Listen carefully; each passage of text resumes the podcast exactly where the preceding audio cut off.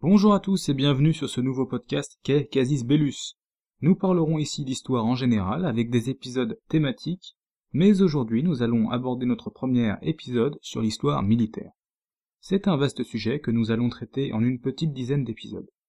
Micropoint d'historiographie d'abord, l'histoire militaire a souffert de l'appellation d'histoire bataille, qui était un terme péjoratif dans les années 30 pour désigner l'histoire événementielle. Ainsi, on a dû attendre longtemps avant de pouvoir reparler d'histoire militaire, mais ça valait le coup. On peut désormais profiter de ces nouvelles façons de lire l'histoire pour en tirer sa quintessence. Vous allez vous en rendre compte par vous-même, comprendre l'histoire militaire peut expliquer énormément de phénomènes humains.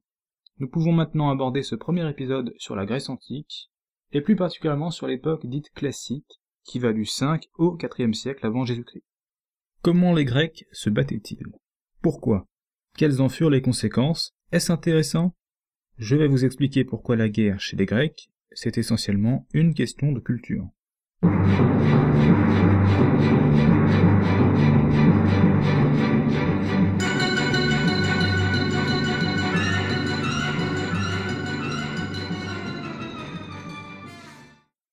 Que retient-on généralement de l'histoire militaire grecque, à part des dessins sur des poteries?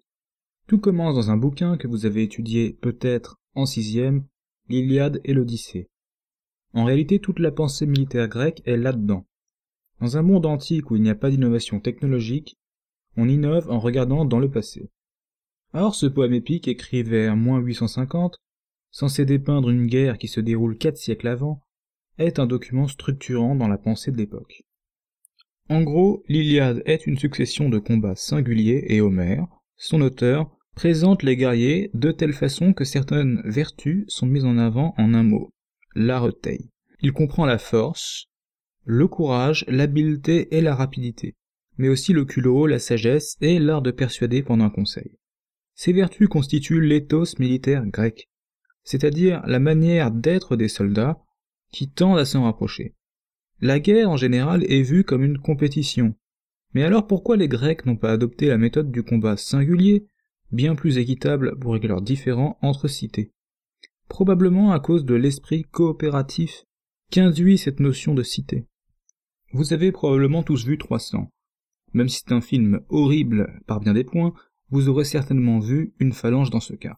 Attardons-nous sur ce dispositif qui apparaît vraisemblablement à la fin du 8e siècle. Commençons par le soldat. Comme il n'y avait pas d'armée permanente, les cités devaient lever des paysans, mais pas n'importe lesquels.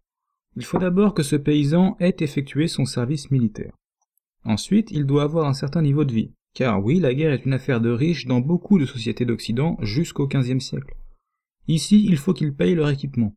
300 drachmes, soit 3 mois de revenus. Pour une lance, un large bouclier rond, un casque et idéalement un plastron et des jambières. Tel un transformeur, le paysan a pris 30 kilos, soit le poids moyen d'un soldat toute époque confondue. Il devient un hoplite. On parle ici de soldats lourds. Il prend ainsi place dans une formation qu'on appelle la phalange, soit une sorte de gros bloc de huit rangs de profondeur qui combat de face. Une bataille idéale se déroule ainsi, le lieu et l'endroit est décidé d'un accord mutuel sur une plaine, puisque le terrain doit être plat. Il n'y a pas de ruse, on ne peut combattre pendant la trêve olympique ou les fêtes religieuses. La guerre se fait l'été.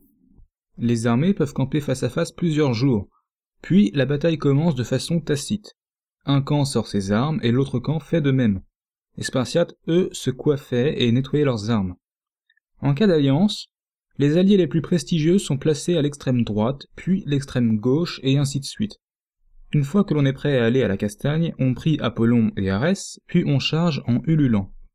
Les soldats se couvrent mutuellement avec le bouclier du partenaire de droite qu'on appelle le paraspite. Il est synonyme d'ami loyal. Les armées tendent à dériver vers la droite à cause du côté droit qui n'est pas protégé. Les soldats ne voient pas grand-chose à travers les visières étroites de leurs casques, et de toute façon ils n'ont aucune liberté. La phalange est un système, et un abandon de poste met ce système en péril, que ce soit par courage ou couardise. Les soldats de derrière poussent ceux de devant avec leurs boucliers, on appelle ça l'autismos. Le combat est appelé tropée on ne dissout la phalange que pour poursuivre l'ennemi. Hormis cette phase, le niveau individuel au combat n'est pas important. Vous êtes bon quand vous avez du courage passif. autrement dit la capacité à tenir sa position. Au terme d'un combat qui dure environ deux heures, le camp vainqueur, celui qui ne s'est pas enfui, reste sur sa position et érige un trophée fait avec les armures des vaincus. L'autre camp envoie un héros demander le droit de ramasser ses morts. Puis tout le monde rentre chez soi pour cultiver ses terres. L'affrontement doit être décisif. Au total, on compte entre 7 et 9% de pertes, ce qui est relativement faible. Tactiquement, les meilleurs soldats sont sur l'aile droite et font donc face à des soldats plus faibles. Tout l'enjeu tactique est d'écraser l'armée adverse avec sa droite, puis d'attaquer de flanc le reste de l'armée ennemie. En pratique, ces règles étaient à la fois appliquées et régulièrement bafouées. Mais elles subsistaient quand même, car de l'autre côté, les généraux étaient valorisés pour leur usage de stratagèmes, mais ça donnait lieu à des débats. On pouvait s'estimer vainqueur, selon l'éthos hoplitique, alors qu'on s'est fait défoncer. Un peu comme au foot, quand la victoire est un hold-up. Les leaders des armées, eux, sont plutôt dans un ethos relatif à Ulysse, qui est donc réputé pour sa ruse, alors que les soldats sont plutôt dans quelque chose d'achillien. Y avait-il que des hoplites dans tout ça? Eh bien, on parle d'une période longue. Au début, il y avait des javelots, mais ils sont progressivement exclus de la phalange, avec les archers, voire parfois bannis du champ de bataille. Dans les âges antérieurs, l'aristocratie se battait à cheval. Ça s'est conservé à Athènes par exemple, mais ils descendaient de cheval pour se battre en tant qu'hoplites. Pour résumer, ce qu'il reste de l'Iliade dans l'art de la guerre grecque semble être le courage avant tout, à l'exception notable de Sparte, qui mettait au-dessus de toute valeur l'obéissance. Au IVe siècle, on note une rupture, due à la guerre du Péloponnèse opposant Athènes à Sparte. Cette guerre dure environ 30 ans car Athènes est une puissance maritime et Sparte une puissance terrestre. Aucun camp ne pouvait remporter une victoire décisive et donc la façon de faire la guerre a profondément changé. Durant ces trente ans, il n'y a presque pas eu de bataille rangée entre hoplites comme précédemment. Les nouveaux soldats à la mode sont les peltastes, sortes de lanceurs de javelots ou parfois frondeurs. Mais ce n'est pas tout, on redécouvre également la cavalerie, pratique pour couper les communications et attaquer sur les arrières. La dernière innovation, si on peut dire, est le rôle des places fortifiées. Comme les armes de siège étaient encore un peu primitives par rapport aux fortifications, ces fortifications sont donc devenues très difficiles à assiéger, elles ont même un rôle offensif puisqu'on peut lancer des raids depuis les forteresses.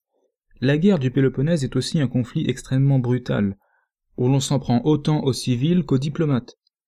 Certains historiens le considèrent comme une sorte de conflit total primitif. Quoi qu'il en soit, après ce siècle de combats meurtriers, la Grèce, en tant que civilisation, s'est suicidé. Les Spartiates gagnent la guerre, mais ne peuvent en récolter les fruits. C'est la Macédoine, avec Philippe II, qui sortira gagnant. Avant de donner le gâteau à son fils, Alexandre, que vous connaissez sous le nom d'Alexandre le Grand.